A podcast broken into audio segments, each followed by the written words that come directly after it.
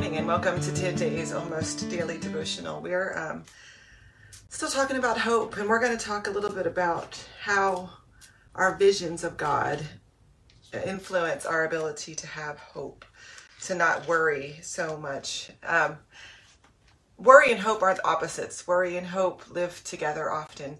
And so the question is, how do we integrate those two things together? And we're going to look at this is the story this is moses' victory song. So this is after uh, the egyptians have crossed the red sea and the pharaoh's army has gone back home and now they're going to celebrate and this is what they say. Who was like you among the gods lord? Who was like you foremost in holiness worthy of highest praise doing awesome deeds? You raised your strong hand earth swallowed them up with your great loyalty, you led the people you rescued. With your power, you guided them to your sanctuary.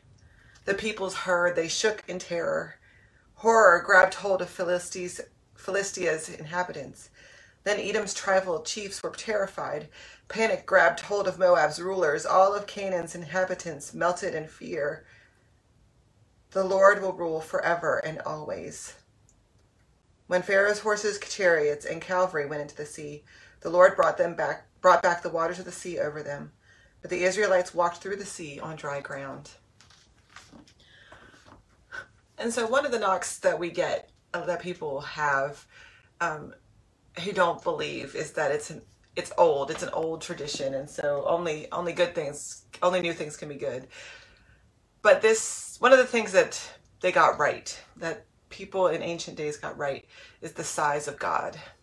We have a tendency to try to reduce God to human size.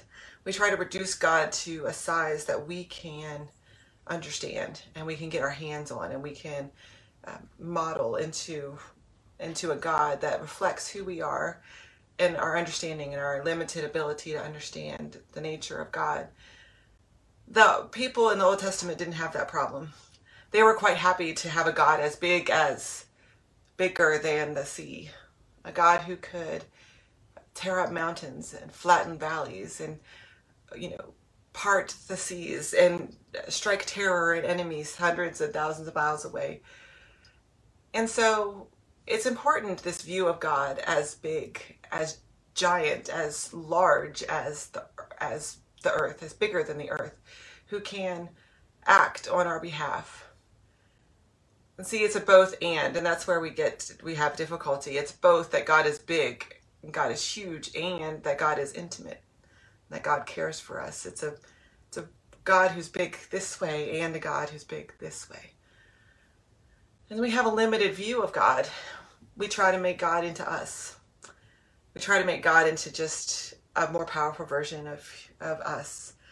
And when we do that, we lose the ability to have true hope to realize that God is bigger than us, that God is stronger and mightier and more powerful than us. And that is where we find our hope. That because God is so big, because God can tear down mountains, we don't have to be afraid.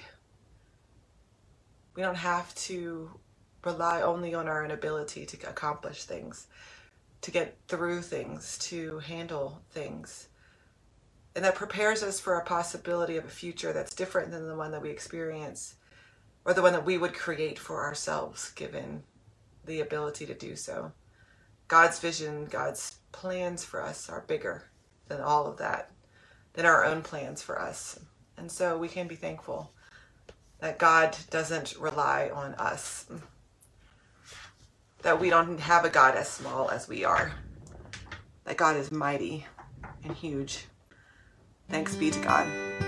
God bless.